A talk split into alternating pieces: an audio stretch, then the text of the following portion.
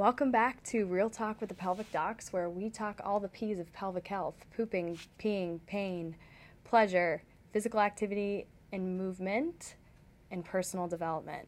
I may have missed one, but I am your host, Dr. Jocelyn Conley, pelvic floor physical therapist and founder of the Vagina Doc. And today I am talking about prolapse. Today's just a short episode. Before I took a break, I was launching podcast shorts, and then life got a bit crazy. But I am back, and today's podcast short is a food for thought on prolapse. Keep in mind, anything we talk about on the podcast is for information and educational purposes only and is not meant to substitute for medical advice, diagnosis, and treatment. And especially with today's topic, I don't want you to misconstrue that misconstrue that say if you do have symptoms that, you know, you're that I'm discounting anything you say. It's more or less like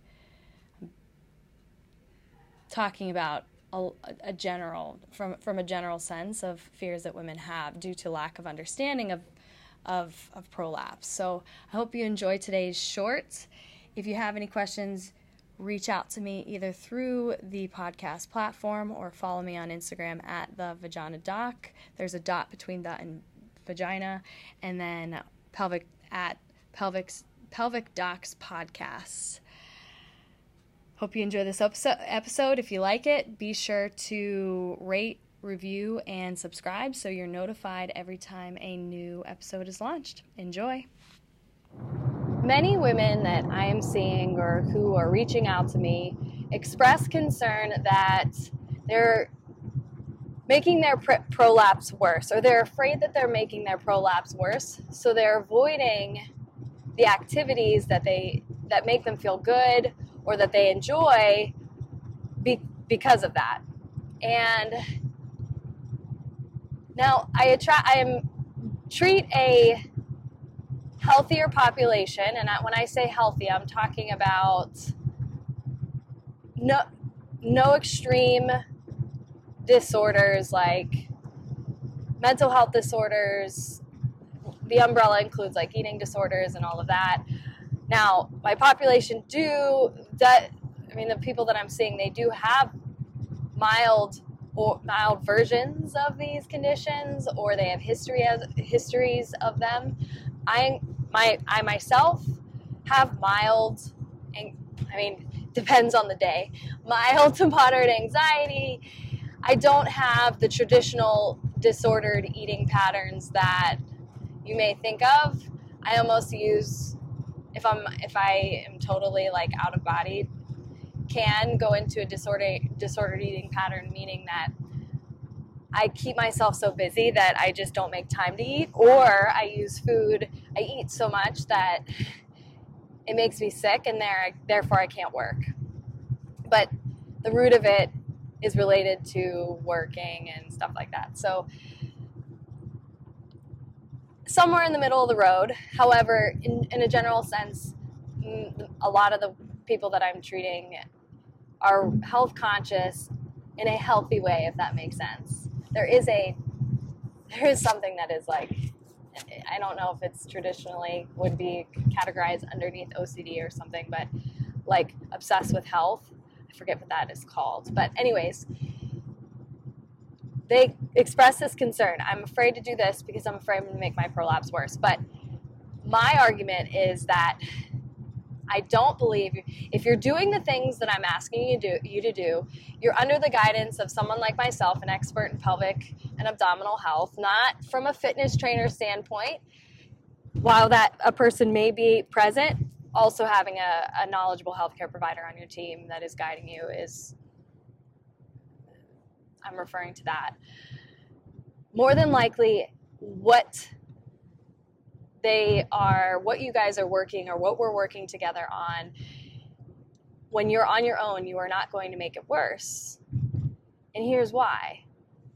So I have been, for the last two years, I've been speaking more on the importance of seeing a pelvic floor physical therapist before you become pregnant because I believe these, I, I, I don't just believe. Now, I don't have any hard science in front of me right now to prove this.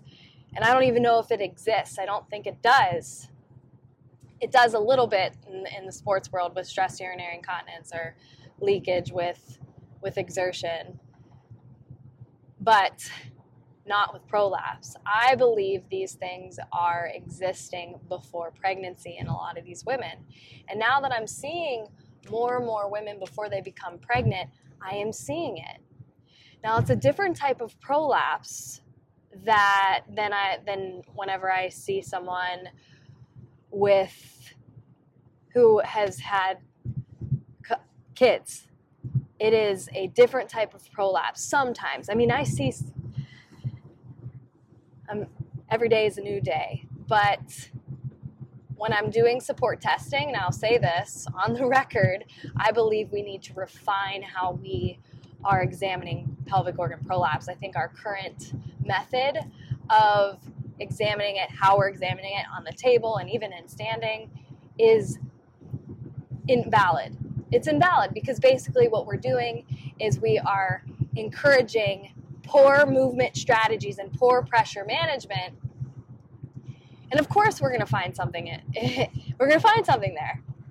But if from the get go, we taught, like in the test, how to do it properly, I think we would get a lot different, a, a way different picture. So while testing in that way is part of it, it cannot be the whole picture of pelvic organ prolapse because so many women are getting unnecessary surgeries that are having devastating consequences. Sometimes soon after, other times it's down the road when they need another one, and then another one, and then another one. I was treating a woman who was over 100 years old. She's one of my favorite people I've ever met. And she had to have over three bladder uh, three three prolapse repairs. I forget what exactly she had, but that is ridiculous. Now, granted, a lot of I don't know if we're all going to live to her age, but nonetheless, these surgeries were way way earlier, and it was a different time. But back to what I wanted to talk, what we were talking about. I believe this is these pelvic organ support problems are existing before ch- children, having children. And then once you have children, there's just such a shift. Your body is not the same, so you cannot rely on, oh, I feel this way, and it doesn't feel the same as where I felt before. Prolapse symptoms are really like they're they're interesting. Let me just say that. There's heaviness, there's bulging, there's feeling of pressure, there's a feeling of something's falling out, like a tampon, for example. There is like actual feeling something coming, like moving out. There is bowel and bladder symptoms like constant sense of urgency, the, the, the feeling that you can't fully empty your bowel or bladder, uh, prep, pre, like discomfort during intercourse. But some of those symptoms, no, no, no, a lot of those symptoms overflow with other things that are not necessarily truly prolapse in a sense of, oh, we need to repair this because there truly isn't passive support. There is the, like the ligaments that are supposed to hold up the organs are, are overstretched. So I'll touch on that in right now, just really quickly. So heaviness can, and that sense of pressure can be because of the overactivity in the pelvic floor muscles because miss not knowing not the person not knowing how to recruit properly and therefore like their go-to default strategy is just like constantly gripping uh, could be yeah, I mean that one's is a really common one, like overactivity. It could be swelling. So one common thing, I mean people women no offense to anyone here. A lot of women freak out after having a baby about prolapse the first week, second week, and I'm like, look, there's swelling there. think about when you've stubbed your finger, or if you've ever had a more substantial injury like an, maybe an, a tear in one of the major ligaments in, in your in one of your joints or a significant sprain maybe even just a charley horse. Think about how that feels.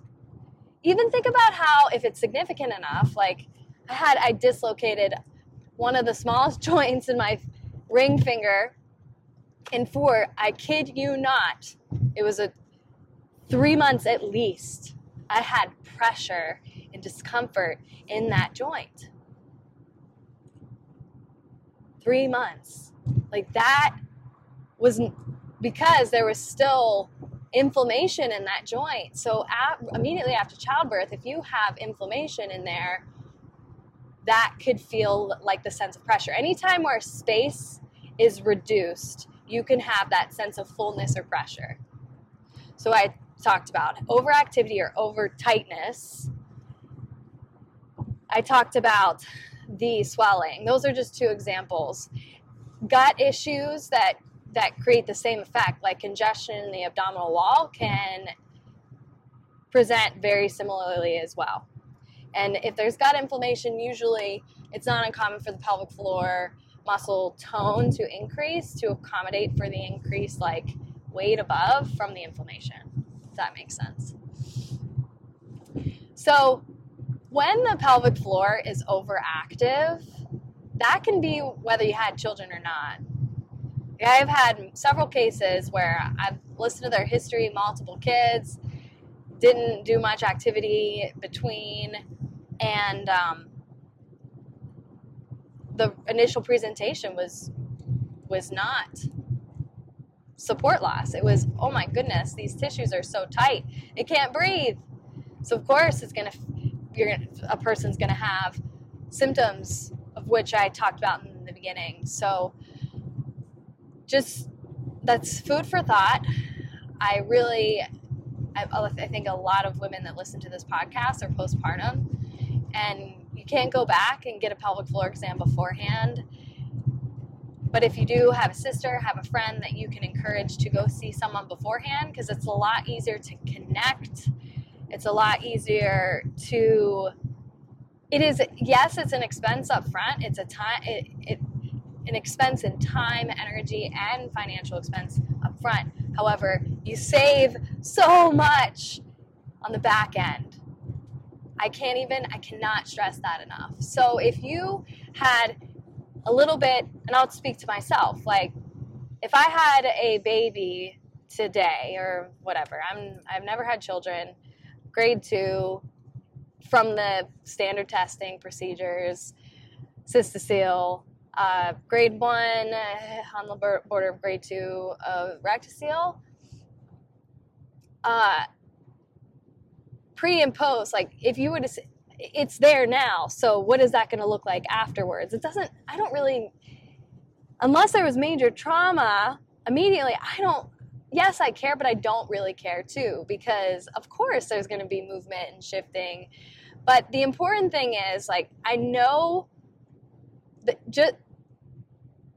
The, like just because it was existing like it was existing after birth you didn't know that if what what what was there before birth more than likely so we have no data we're not studying enough women before having children so, the important thing is learning how to reconnect wherever you are in life and utilize your body in a variety of different ways, starting from the deep core, like building a foundation from the deep core, and then outward, and recognizing the need to be adaptable when your body goes through different changes.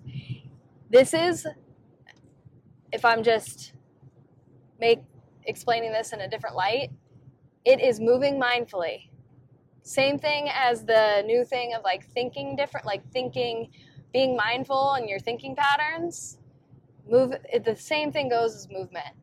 You can li- live a conscious life in your movement patterns and how you use bo- your body, or you can be completely out of body or not present.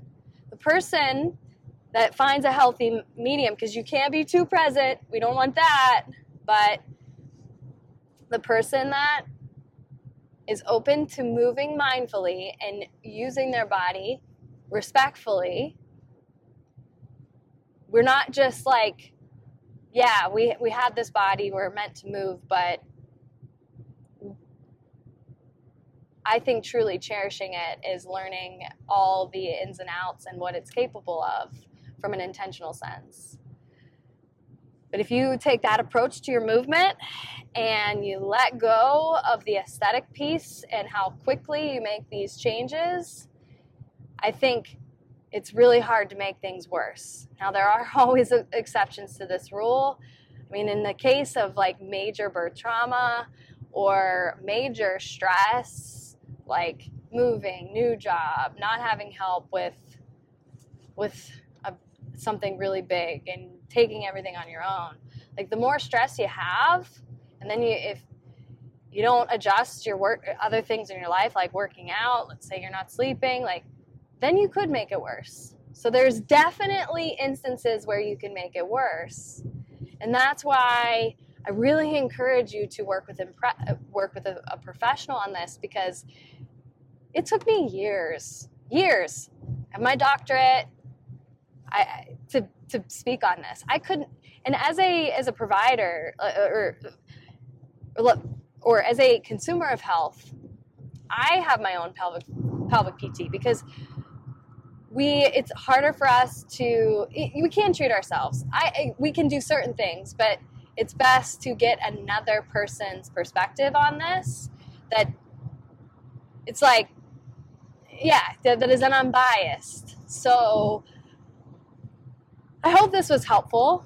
In summary, your prolapse is probably in in in the case of a lot of people that I work with, the healthy not not eat terribly, not smoking, not eh, eh, not any of those things.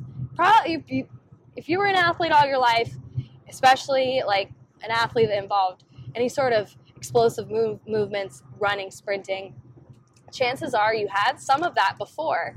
Arguably, with it is is it even a problem? Like grade one, grade two, I don't have any problems now. I did before when my tissue was so darn tight, but my quote unquote prolapse is still there, but not symptomatic. So were my symptoms from the prolapse? Is the prolapse even food for thought? Now, not to downplay any prolapse because I've definitely seen it. I'm like, okay, this is going to require a different approach. We're going to have to do this, that, or that. But I'm hardly ever concerned about prolapse. And honestly, I've seen a lot of people at this point every single person I think that have said they need surgery, I'm like, no, you don't. I can count, that's in my head. I'm like, there's no way. I can count on my hand, and probably one hand, where maybe two hands. And five, in five years that I've been involved, like pretty much very much involved in pelvic health, that I'm like concerned. And I'm like, this is definitely this support issue is a problem, and these are the combinations we need to make in addition to all the movement things. And I've seen a lot of people. One hand. It's definitely not, if I did use two hands, it's definitely not more than one or two fingers. So I hope that brings some peace peace of mind, especially if you are a mom that has been told you have prolapse or you've made that determination yourself, which I don't think you should based on just looking at your vulva. That's not a good way to do it. but I hope this gives you some peace of mind. So if you do have any questions, please reach out. If you're in the Phoenix area, whether you're working with another person or not, the experience that I provide is very different. It is very complementary to traditional uh, insurance-based care because it's so different. It literally is so different for the most part. Yeah, we do the the the framework, but it's hard to explain. You just just gotta experience it. I also provide coaching services. I have I don't have these like just out because I have not set up the systems to provide the stuff on the back end yet for like my online self-guided stuff. I do provide that when needed in the care of who I'm currently work or who I work with. So if you're looking for that, you're not going to find it.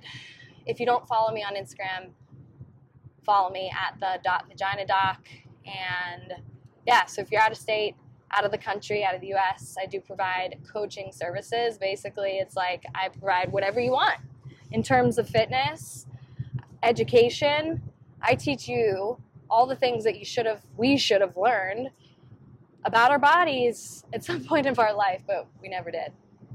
And I have to say, coaching has been the most, both in a group sense and a one on one sense, has been the most rewarding thing, even over my clinical care. Not that the clinical care isn't, I absolutely love that too. That's how awesome my career is. I just love everything, minus the documentation and writing captions on Instagram. So, thank you so much for listening.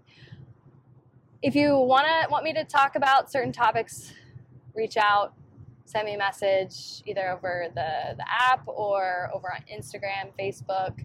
If you're not already part of the private education community, be sure to join that. Pelvic Health Education for Female Athletes and Active Women. I hope you have a great rest of your day, and I will see you next time on Real Talk with the Pelvic Docs.